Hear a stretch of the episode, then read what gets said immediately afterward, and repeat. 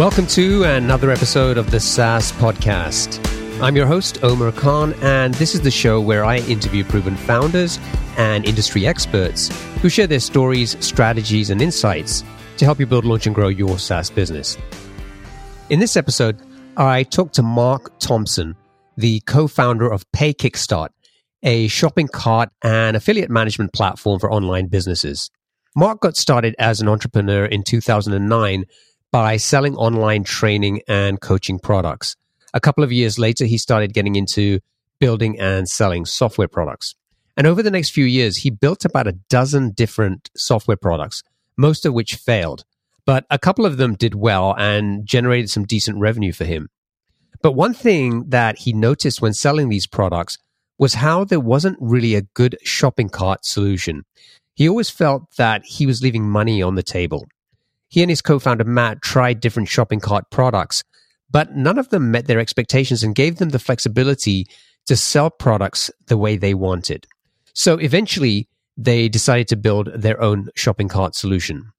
And once they started using their internal shopping cart, their revenue started to skyrocket. Before they knew it, they had colleagues and partners asking them how they could get the same checkout experience for their products. That was the aha moment when PayKickstart was born. Today, the company is about to exceed $1 million in annual recurring revenue and is continuing to grow at a pretty fast rate. But the founders also had their fair share of challenges along the way. For example, they wanted to build a product that had a lot of functionality and flexibility, but that resulted in a big customer churn problem for them because after signing up, many customers were overwhelmed and confused about how to use the product. So they also had to figure out how to find the right balance between flexibility and a simple-to-use product. And they also had to figure out how to have a better onboarding process. So in this episode, we talk about how they've grown the business so quickly, the importance of being focused, and how they went about solving their customer churn problem. I hope you enjoy it. Mark, welcome to the show. Thank you so much for having me. Great to be on. So do you have a favorite quote, something that inspires or motivates you and just helps us kind of get inside your head a bit? Or if not, like just tell us in your own words, like what gets you out of bed every day? Yeah, absolutely. I'm a big fan of Warren Buffett. I've loved everything, just everything that he represents. And so I do have a quote. It takes 20 years to build a reputation and 5 minutes to ruin it. If you think about it, you'll do things differently. So I love that quote.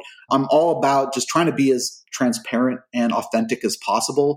And I feel like if you do that with your customers and your audience, then that's really going to go a long way and really just do whatever it takes to make the situation right. Of course, you can't make every single customer happy, but do what you can to make it right. And so that's really something that I've taken, over the last decade of being an online entrepreneur is that my reputation is everything and I want to do whatever it takes to be right.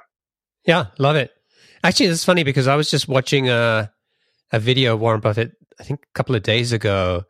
You've probably seen it. It's this clip that he was on with Charlie Rose and Bill Gates.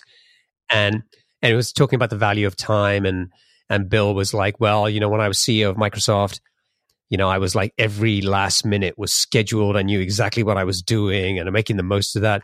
And then Warren shows Charlie his diary, which is basically a little paper-based pocket diary. And he opens it up and he's like, oh, next week you have one meeting and the week after you have nothing. And he just, it was so profound when he just says, I can buy anything in the world, but I can't buy time. Yep. And it's just the guy says things and you're just like, oh man. Yeah. And I think it's something you learn later in life. It's not when you're first starting out, you feel like you need to be doing everything yourself and you can't outsource everything. Warren's just been a great person at delegating and time management. Yeah. Okay. So let's kind of set the scene. We're going to get into a lot more detail, but for people who aren't familiar, can you tell us about PayKickstart? What does the product do?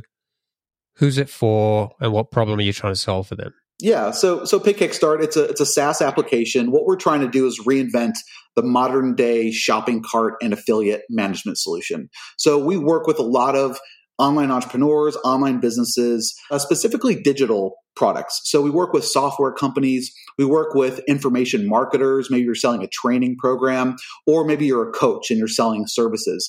That's really our sweet spot. We're starting to do a little bit more with physical products, but we're not a Shopify. We're not a Magento. So we really know who our target audience is, and really anyone who's selling a recurring subscription for a digital product, that's who we're targeting. Got it. Okay. So before we get into like how you guys came up with the idea, tell me a little bit about what you were doing before you launched PayKickstart. Yeah, so I'll try to give you the Reader's Digest version of it. So I've been an online entrepreneur for about 8 years now. Before I went off on my own, I actually worked for a few different marketing agencies in the North Carolina area where I live today. And so I was really just trying to build the foundation for learning, how to sell things online, how to generate leads, how to get exposure online. And that really laid the groundwork for what I do today. I spent probably 5 years or so in the trenches helping other local online businesses with everything from search engine optimization to pay-per-click to email marketing to social media. And so it was a great learning experience, just on the job, in the trenches every single day, trying to figure out what works, what doesn't work, working alongside other online marketers, just teaching me everything that I possibly could. So I was really a sponge for about 5 years. And then, to make a long story short, I kind of had one foot out the door. I knew that I always wanted to be an entrepreneur. I didn't know exactly what it was going to be, but I always had one foot out the door. And I think my boss at the time kind of knew that. And that was the last job I ever had. I got fired from that job. And when I left, it was a blessing in disguise. I actually started my own online agency, and I was working with other local businesses, but that really opened up time to learn about this whole other side of things, which was how to create a product online and be able to sell it. I always sold my services. And so for the past 8 years, that's really what I've been doing. I haven't looked back, and it's been something that has really helped me to scale. I couldn't scale the services side of things very well. And so I always loved the concept of being able to create a training program or a piece of software and sell it once or sell it 1,000 times. And I could scale that up much easier, and being able to sell it 24/7. So I really loved that concept, that model. And that's really what stuck with me till today. Now, PayKickstart, you launched in 2016, and the business is bootstrapped, and you've gone from zero to about $1 million ARR, which is, I guess, about 85K monthly recurring revenue in about 3 years with a bootstrap business, which is awesome. But this wasn't your first software business, right? No, there was a lot of stepping stones that led to PayKickstart. So as I mentioned, for probably the last 7 or 8 years, I've been creating lots of different products. And so I'm not a developer. I'm not a designer. I'm somewhat technical. I can get around WordPress and do things like that, but I can't code. And so when I first started off, I was doing a lot of information marketing. I was doing, video training programs, teaching people the things that I had learned in the agency world. And so I started with that. And then I learned more about software. And I actually hired a software company. I had an idea, but I didn't know how to execute on it. So I hired them, and I paid like $30,000 or $40,000 to have this piece of software created. And at the time, that was a lot of money for me. I didn't have that kind of money. And so that was a big risk on my part. And so I created this product. And I had this product, but I didn't really know exactly how to go about selling it. I knew about SEO and pay-per-click, but I didn't really have a ton of money to spend on paid ads. And so I kind of learned along the way that, you have to find other people that complement what you do. And so one thing I did find early on, which was another blessing in disguise, was I found a mentor to help me along the way. And he introduced me to this whole concept of affiliate marketing and finding other people that have an email list of like-minded, buyers and subscribers, and saying, hey, you only pay them if they refer a sale to you. And I was like, well, this is great. And so one thing that my mentor was able to do was introduce me to a whole bunch of affiliate partners, and they were able to help expose that new piece of software that I created and help make a lot of sales from it. And I was like, man, I was hooked after that. And so I kept on creating new products and programs and started to build my network of affiliate partners. And that's one of the ways that I started to build my email list of customers, was just through other affiliates promoting my products and earning commissions. So How many software businesses did you actually try building before you launched PayKickstart? I've probably created about 12 different products, different pieces of software, which is a lot. I don't recommend anybody doing it. So one thing that I like to think that I'm fairly good at is building systems and being very efficient with my time. And so I was really good at taking an idea. And as anyone who's an entrepreneur listening, we all have so many ideas, right? And it's the ones, you know, that we always want to act on all of them, right? We're always like, oh, this is such a great idea. I got to go and implement this, right? And so one thing I've learned, at least, you know, fast forwarding to today, is that it's important to try to focus. And I learned that the hard way. But, you know, back 8 years ago, I was just like, oh my God, I have all these great ideas. Now I know how to create software. I have a team of designers and developers and support staff that can handle all of the heavy lifting. And so I started just to create tons and tons of software. And some did really well, right? And it was kind of that 80-20 rule. About, you know, 80% of the products just didn't do well. So it was that 20% that did well. And those were the ones that I started to, you know, create new iterations of and add new features to it and find new marketing opportunities. And a lot of those products are still with me today. I've continued to support every single product, but the ones that have kind of risen to the top and have gotten a lot of exposure and people have really enjoyed them, those are the ones that I've continued to expand on and add more features to. So you're not working on PayKickstart full time? Well, today, yeah. So we spend about 95% of our time on PayKickstart. So we've shifted a lot of our focus and a lot of our resources towards the evolution of PayKickstart. That's our long-term vision. That's really what we're working towards. We do have another side of the company. So I actually started a company called Digital Kickstart, which is really just a sister company. And that really houses all of our other applications and software. And so we do have some developers and support staff. And a lot of that business runs on autopilot. I have someone that manages it. And so, you know, that's handled for the majority, you know, unless there's a big decision that needs to be made. You know, I spend the majority of the time on PayKickstart now. Okay. So over these, you know, 4 or 5 years, you built about a dozen different software products. You had ideas, you were testing them out.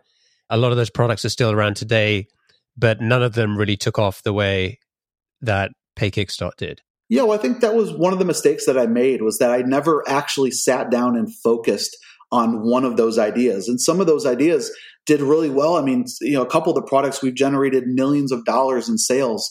And, you know, I had that entrepreneurial bug in me I had that ADD where I always wanted to create the next best thing.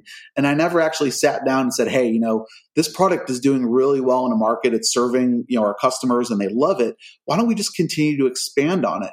And that was something that I learned, you know, probably 3 or 4 years ago. And that's one of the reasons that I said, hey, you know what? Let's focus on PayKickstart. You know, we know that it has a wide audience. So many people can use it. We've gotten great feedback from the beta launch that we did. Let's continue to expand on it and really stay focused. And that's, you know, where we are today. So, but if you already had a product that had generated a couple of $1 million, what was that product, by the way? The one was EasyVSL. So that is a desktop application that helps you to create video sales letters. So what it does is it takes your video sales script and it creates a presentation, and then you can upload your voiceover, and then you can sync the slides with the voiceover, and then export an MP4 format, a ready-to-go video sales letter. And then, so why not just kind of double down and focus on that business? Why start another business? Yeah, it's a great question. And that's, again, I think one of the mistakes that I made early on was not focusing specifically on that business because it did so well. One other thing that we noticed was the landscape has shifted a lot, the development landscape. So back, you know, 7 years ago or 8 years ago, when we first started to develop EasyVSL, it's an Adobe Air application. So it's a desktop app. Whereas nowadays, everything is mainly SaaS focused. And so in order to kind of, we'd have to build it from the ground up if we wanted to change it to a SaaS model. And so, you know, it's always done really well and it's always been a great revenue generator for us. But one thing that we really noticed when we were selling each of these products was that there was not a really good way to sell our products, like a really good shopping cart that kept up with the times, right? There's all these things like we realized over about a 2-year span that we lost almost $500,000 in revenue because we didn't have a built-in Dunning sequence, right? So about 30% of all transactions, they fail, whether it's from, you know, a credit card expires or there's dozens of reasons why. And we kind of took a step back and we're like, oh my God, we're losing all this revenue. And so, you know, we started using different shopping carts and none of them really met our expectations of what we needed. And so that was one of the reasons that we actually created our own internal shopping cart. And so once we built that shopping cart, our revenue just started to skyrocket. We built in a Dunning sequence. We used things like one-click upsells and order bumps. And we found that there was so much that we could do in our existing business to generate more revenue. And that's what became our passion over the recent, 4 or 5 years. You know, there are so many vendors out there that are using these archaic ways of selling online. And that's one of the reasons that we decided, hey, PayKickstart is what we want to do moving forward. It just became our passion project. Okay. So there are two sides to PayKickstart. One is the shopping cart, and then the other is the affiliate platform. Yep. For people who aren't familiar with the concept of a shopping cart, I think most people get what a shopping cart is, but a lot of people listening to this are going to be, like yourselves, are going to be SaaS founders, and they're going to be like, well, I can integrate my SaaS product with Stripe, mm-hmm. and I'm good.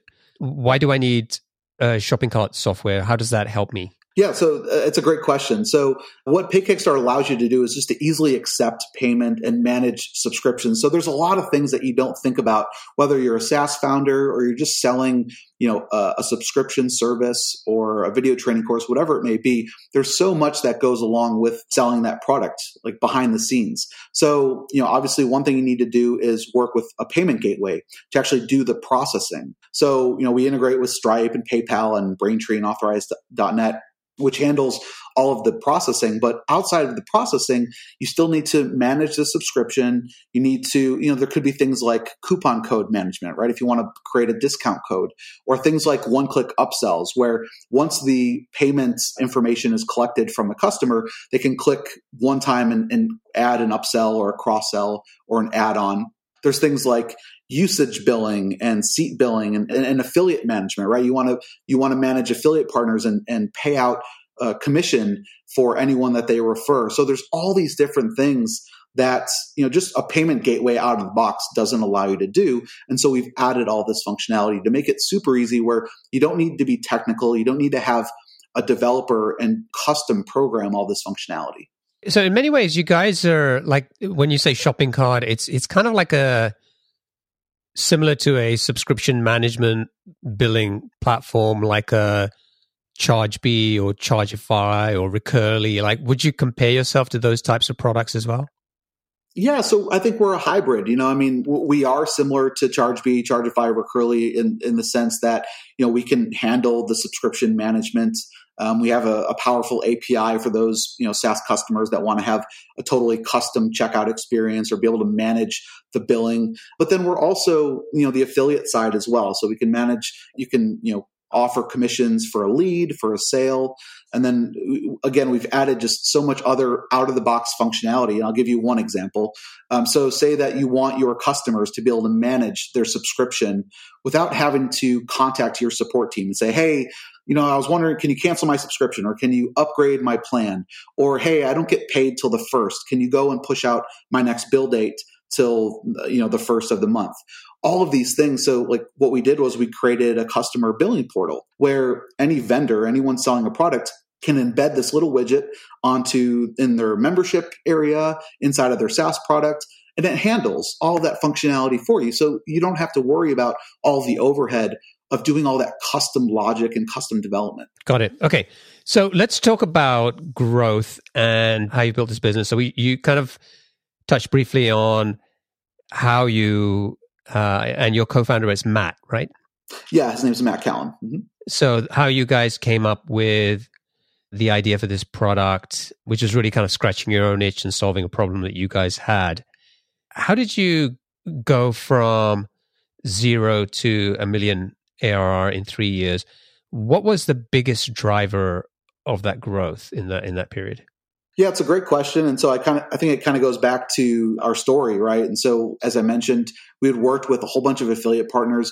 Everything that we've ever done has been bootstrapped. We didn't have millions of dollars in funding. So we didn't have money to just play with and see what worked. So the thing that had the least amount of risk was working with affiliate partners, at least in the beginning, and having them promote our products and giving them a commission for the sale. And so we did that for years. And so we were able to build a list of, about 100,000 customers that have purchased various products from us.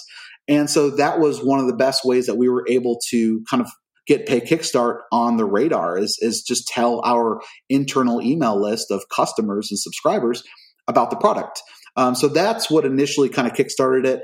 And we did kind of a beta launch. We didn't want to rush into it too much, especially because we're a shopping cart. We're dealing with people's money. So we needed to make sure that the foundation of our product worked well. And so that's how we got started. And so we did some webinars.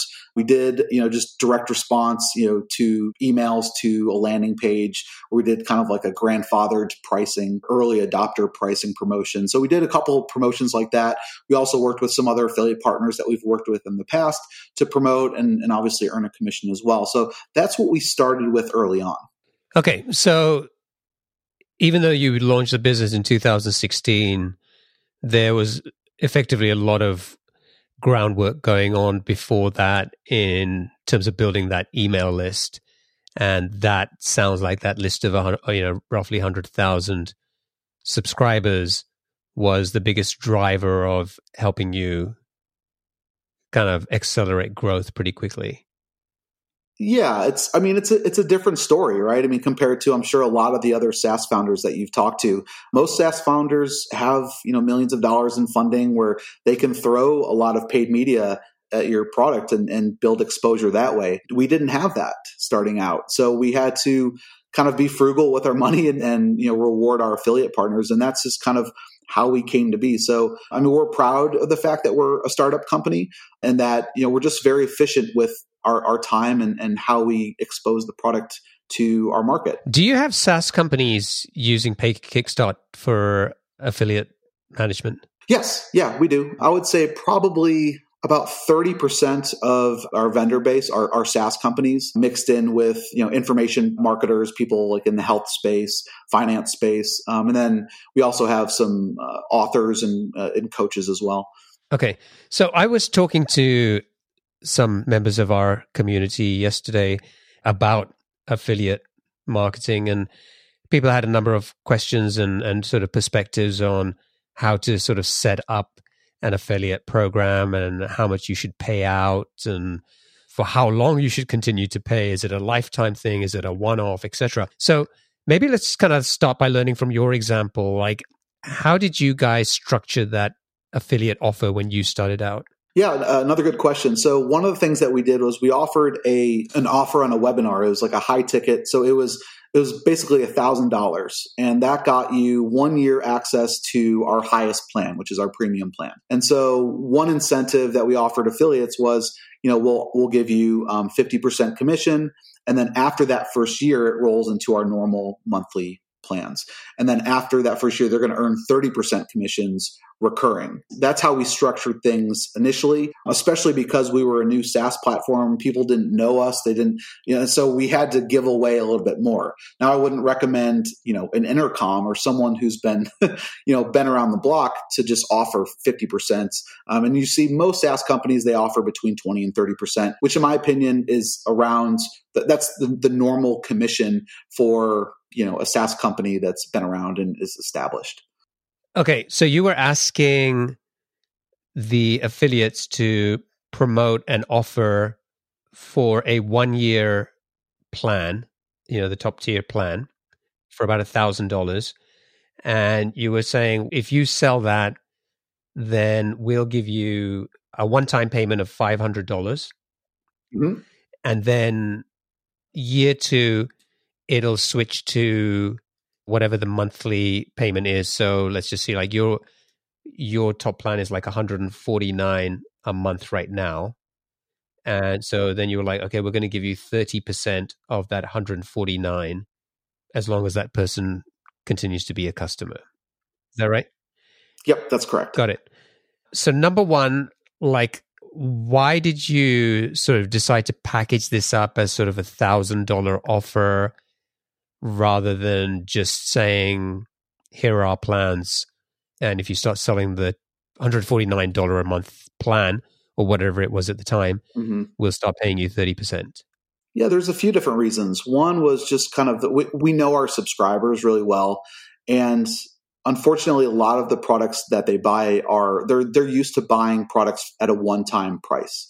We knew that to make PayKickstart a long-term business, there's no way that we're just going to be able to sell it at a one-time price and be able to continuously support it and add new features to it. We knew this was more of a long-term play. One thing that we did see was, I'm sure you guys are familiar with Russell Brunson from ClickFunnels. Yep. We know Russell, he's been an affiliate of ours and vice versa. And so one thing that we saw him do with the growth of ClickFunnels was he did something very similar where he wrapped ClickFunnels into a $9.97 offer for the first year. And so we noticed that it did really, really well for him. And so we thought that, we could do something very similar, and that's what we did. Okay. Yeah. I think Russell has done something really impressive with ClickFunnels, and I would love to get him on the show at some point to talk about that. And then also, like, the other question was, like, why did you offer a lifetime affiliate payout? And again, I'm not an affiliate marketing expert, but, I'll often hear people saying, well, hey, you want to try and limit this to whatever period, but not perpetuity. So what was the reason behind that? And for people who are thinking about an affiliate program for their SaaS product, would you recommend they structure it in a similar way? Yeah, I mean, we thought it was a better selling point, right? I mean, if oh, totally, yeah, right. I mean, obviously, if you're an affiliate and you're like, okay, well, I'm only going to get paid for the initial sale, and that's it, then there's a good chance that they're not going to promote it. And so we wanted adoption, really. And if we don't have anybody promoting it and we're not driving traffic to the offer, then we're a bootstrap company, so we needed sales, we needed proof of concept, and so we were willing to give up a lot. And we felt that, the program was very generous, and we think it is. And so one thing that we have done, or at least we're in the process of doing, we're redoing our affiliate program, because now that the brand is more established, the product is more established, we feel that, we can offer a lower percentage and still get affiliates to promote our product, because a lot of our affiliates are our vendors. They use our product to sell their own products. But when you're first starting out, we felt that we needed to make it appealing for affiliates to promote us. And that's what we did. And so we tried to sweeten the pot and make it as appealing as we could. Yeah, I guess one way to think about it is getting 70% of $149 a month is much better than getting 100% of nothing, right? That's exactly right. Okay. So let's say we've got somebody listening to this who's saying, okay, well, I'm a founder of a SaaS business, and I've been thinking about an affiliate program for a while, and PayKickstart looks pretty good. It's going to take away a lot of the complexity for me in terms of, being able to bring on affiliates, track what's going on, handle payouts, all that sort of stuff. But I don't really know where to start. Like, how do I start recruiting affiliates? Like, what advice would you give them? So there's a few things. The first one is we do have a built-in marketplace. So you can list your product in the marketplace. And we have about 25 or 30,000 affiliate partners that are exposed to that marketplace. So they can go in there and they can search by category or what type of offers they like to promote, or what their list likes. And they can see your product, and then they can request to promote. And then you as the vendor can either approve or deny them. So that's one way. It's just kind of organically we're trying to introduce vendors to affiliates and vice versa. The other thing to do would be just to be proactive, right? Just obviously just network with people, talk to people in Facebook groups. I assume you guys are probably on dozens of email lists. If you're on email lists from other affiliates or other companies, start to partner with them. Figure out ways that you can partner with them, whether it's a cross promotion or just a one-off promotion with them. Maybe it's we do time-sensitive offers all the time. We'll do like a 3-day promotion with one of our affiliate partners. So a lot of it's just opening your ears and listening and seeing, who the bigger players are in the market. And, if you're working with vendors, affiliates are just kind of a byproduct of being a product creator, right? If you're a product creator and you are selling that product and you have you probably have, hundreds or thousands of customers, you could, and it makes sense, why not work with them and do some sort of cross promotion? So we did that with a company called Segmate. They're a Facebook Messenger app. And so we actually built an integration with their Messenger service so that you could enable Segmate onto the checkout pages. So when someone's going to buy your product, they can click on the little Messenger checkbox, and then it can, they can follow up with people through Facebook Messenger. So those types of promotions work really well. Okay, because I'm trying to sort of break this down and think about, okay, if I was looking for affiliates, there's kind of like different categories that I can kind of think about. And I'd kind of be interested to know like your thoughts on this. Like, sort of there's one bucket is like probably is my customers or people that I have on my list who use the product, like the product. Maybe there's some opportunity there to recruit them as affiliates. The second one I think might be like industry influencers or companies that are natural partnerships that there's some, win-win scenario by them promoting the product or even vice versa. And then I think there's like this bucket of people who are like, affiliates, like they do nothing but the business of being an affiliate.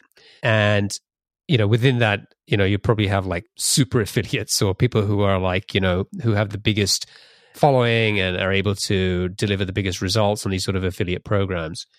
Is that kind of a good way to think about it? And are all of those kind of categories of affiliates worthwhile pursuing? How do you think about that? You're exactly right. There are different buckets of affiliates. A lot of our top affiliates are also vendors. They're also selling something, a piece of software or information, whatever it may be. And then there's integration partners. So the example I just gave you with Segmate, that's an integration partner. So that could be just more of a long-term play.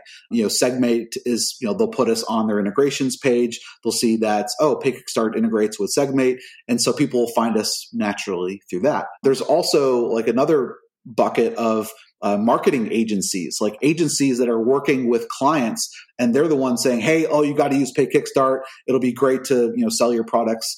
And so that's another bucket of affiliate partners. So the type of affiliate partner that we worked with, at least out of the gate, was the people that have already just an email list, and they're working they have customers from products that they've sold. And so it was kind of an easy win-win situation.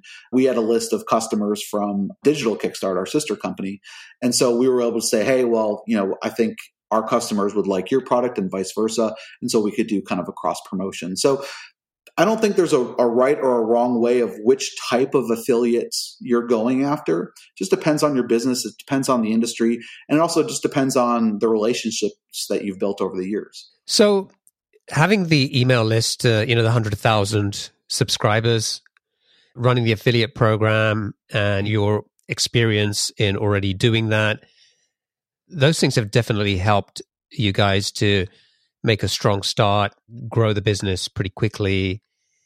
You also mentioned webinars as kind of one way that you've been selling the product, but they didn't, from what I understand, they didn't work necessarily as well as you'd hoped, right? Yeah, they didn't. We were a little surprised. We noticed that Russell from ClickFunnels and a few other SaaS companies that were just getting started, they were doing really well. They're having a lot of success with it. And we felt that we crafted our offer in a really a good way, very similar to what they were doing. So we tried to copy that model. And for whatever reason, it just never converted that well. We felt, we were giving them a year worth of PayKickstart. We're giving them all sorts of other bonuses, other pieces of software and training programs to give them everything that we felt they need to be successful with the product. And, to this day, we're still kind of a little, it's a little fuzzy as to why it didn't work. Maybe just because the product wasn't, it had just launched. So people were a little leery, especially with a shopping cart, a brand new cart. They're a little leery of saying, "Hey, well, I trust you with my money," essentially. So I think that was part of it. The other part was, I think might have been trying to copy to a T a little bit too much from something like what Russell was doing. So even our webinar sequence was almost identical. Like, okay, he has a slide about this. Let's do a slide about that, right? So we tried to copy it to a T, and we felt that it wasn't addressing, the challenges and the problems that our audience was having versus what Russell's audience was having. So, so there was a bunch of different things, some nuances between our webinar and some of the other webinars that were being a little bit more successful. But one thing that we have noticed over time is since the product has evolved and matured, the webinars that we have been doing have done a lot better. So I think the fact that there's been a lot more word of mouth, people are talking about it, they're able to see that we have lots of reviews on places like Capterra and G2. They can go and see all that stuff. And that helps with, you know, social proof and seeing, okay, other people are using this product. I feel more comfortable using PayKickstart. Got it. That makes sense. And when we were talking earlier, you told me that churn has been a big issue for you and continues to be a challenge. Tell me a little bit more about that. Yeah, sure. So selling a shopping cart and affiliate management solution, it's complex, right? I mean, you know, just switching to a different shopping cart, that's not an easy thing to overcome. So one thing that we realized was, you know, one hurdle we had to overcome was like, hey, I love your shopping cart. I want to use it, but I have all of these other existing subscriptions in another shopping cart that I'm using. Like, how can I start using your cart and make it a smooth transition? So that was one problem that we faced early on. And so one thing that we did add later on, probably about a year and a half after we had launched, was the ability to import subscriptions from, say, Stripe or Braintree or whatever payment gateway they're using into PayKickstart. It's a seamless transition. Their customers won't know any different. And the subscription is now inside of PayKickstart, and they can use all the features and functionality that we have to offer. So that was one hurdle that we really had to overcome early on. And again, the other thing was social proof as well. Just people are like, well, hey, you know, I know you're brand new. Are you guys going to be around in 6 months from now? Right. And I think people are seeing that, you know, we're here for the long haul. We've been around for 3 years now, and we just continue to have an aggressive roadmap with new features and functionality. So I think people are starting to see, and people are more confident with using our solution. So there was definitely some challenges along the way that we had to overcome, especially early on. So those types of they're not necessarily churn though, right? I mean, I describe them as like onboarding or sales types issues, and they're completely valid that you need to deal with. But in terms of once you've got a customer on board, how do you keep them? And what have the challenges been for you? Yeah, so you know, when we created PayKickstart, we wanted it to be flexible but simple to use. And so that's always been a challenge for us. So there's so many different scenarios for how people can use our product. One thing we never had, at least early on, was an in-app onboarding experience, really like holding their hands, walking them through, okay, this is what you need to do first. You need to first create your campaign. Once you've created your campaign, you create a product. Once you create your product, you create your funnel. And so actually it's something we're working on right now, and we're getting ready to launch it in the next few weeks, is that hand-holding, showing them, okay, hey, once you know, do this, do that. And we feel that once they get to that first value and they start selling their product, then that's when they're going to have that aha moment and they're going to want to stay. Whereas, you know, when we were first early on, we got so caught up in, you know, people saying, hey, well, it'd be really cool if it could do this. It'd be really cool if it could do that. And so we got caught up in adding more and more features. The product started to get bloated, and it started to be a little convoluted as to what do I do next. And so luckily, you know, over the last 6 months, we've again taken that step back, and we started to analyze what are our customers doing. You know, like, what do they like about it? What don't they like about it? Where are they getting hung up? And so we've really been focused on how do we get them to first value as quickly as possible. And so just to address your question about churn, that was one of our issues with churn, is that people were signing up, they would try it out for a few months, and it was just, there was a lot there. It can do so much. It's very powerful, but it was kind of hard to figure out what to do next. And so we feel that with the new in-app onboarding experience, as well as with some emails that trigger based on where they're at in the onboarding process, or maybe where they're getting hung up, we'll be able to walk them through that entire path and get them the first value. Got it. Is that something you built in-house, the onboarding piece, or were you using a third-party product to help you do that? So yeah, we looked at both. We decided to just build something in-house. We tried to keep it as simplistic as possible. And it may be something we migrate to a third party down the road, but we custom developed it in-house, you know, and there's basically 3 steps that we want them to do.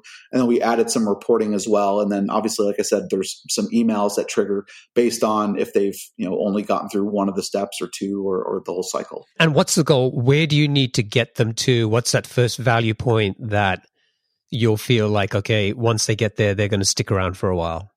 Once they sell their first product. So once they have their first checkout page live and they make their first sale.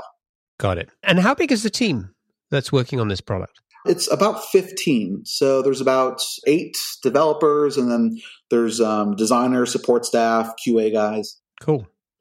All right. So we've talked about the webinars. We talked about the churn. Is there anything else that you look back at over the last 3 years and sort of, you know, if you could go back in time, like what advice would you give yourself and something that you do differently? Yeah, I mean, God, there's 1,000 things that I would have done differently. I think, yeah, the first part was like kind of what I just mentioned about getting feature happy. And we got so caught up in just trying to implement all of the feature requests that we were getting from customers that we lost sight of what the core functionality of the product was, and just to make it as easy as possible to use. So we needed to understand early on that we couldn't accommodate every single feature request, that it would happen over time. And so we didn't really have a good system for that. And so I think that was one mistake that we made early on. And so that was one thing. And so the other thing was obviously churn, right? We kept worrying about driving more traffic to the offer and to the website. But if they're not going to convert, right, if our free trial to paid conversion ratio is low, and even when they do get to paid, if the churn rate is 20, 30%, right, it doesn't make sense to continuously drive more and more traffic to the offer until you fix the churn problem. And so that was something that we learned the hard way, and we needed to flip it in reverse. Yeah. What is your trial to paid conversion rate? Right now, it's about 40%. We need to get that up. Not bad at all. Yeah. So I know, I don't know exactly what the average is. I think it's probably closer to 60%. So again, there's some things that we're working on over the next couple months to continuously increase that. Cool. Okay, great. So we should wrap up here. So I'm going to move on to the lightning round and ask you 7 quick fire questions. All right. Just try to answer them as quickly as you can. Sure. Okay. What's the best piece of business advice you've ever received? Don't reinvent the wheel, just make it better. So, and also I'm going to add, along with, you know, surrounding yourself around talented people who complement your skill set. What book would you recommend to our audience and why? Zero to One by Peter Thiel. It provides the blueprint for kind of a new outlook on how to build a business in today's landscape and really how to provide value to your customers. What's one attribute or characteristic in your mind of a successful entrepreneur? Perseverance. I'm going to add time management and passion. And on that note, what's your favorite personal productivity tool or habit? Well, I always like to plan the night before for the next day. So I use Google Calendar, and I have a little notepad, and I just mentally prepare for what I need to get done the next day. What's a new or crazy business idea you'd love to pursue if you had the extra time? That's a good question. So funny enough, I would love to be like a music producer. I love music, but I never really learned how to, you know, produce music. But that would be, you know, I have a passion in music. But if I had the free time to do it, I'd love to do that. Are you a singer? You play an instrument? You? Not at all. But I'd love to just like. So I, you know, growing up and you know the I mean, I'm 35, so like hip hop was. And I don't look like a hip hop guy, but I used to love like beats and that kind of stuff. So I love to do that. Love it. What's an interesting or fun fact about you that most people don't know?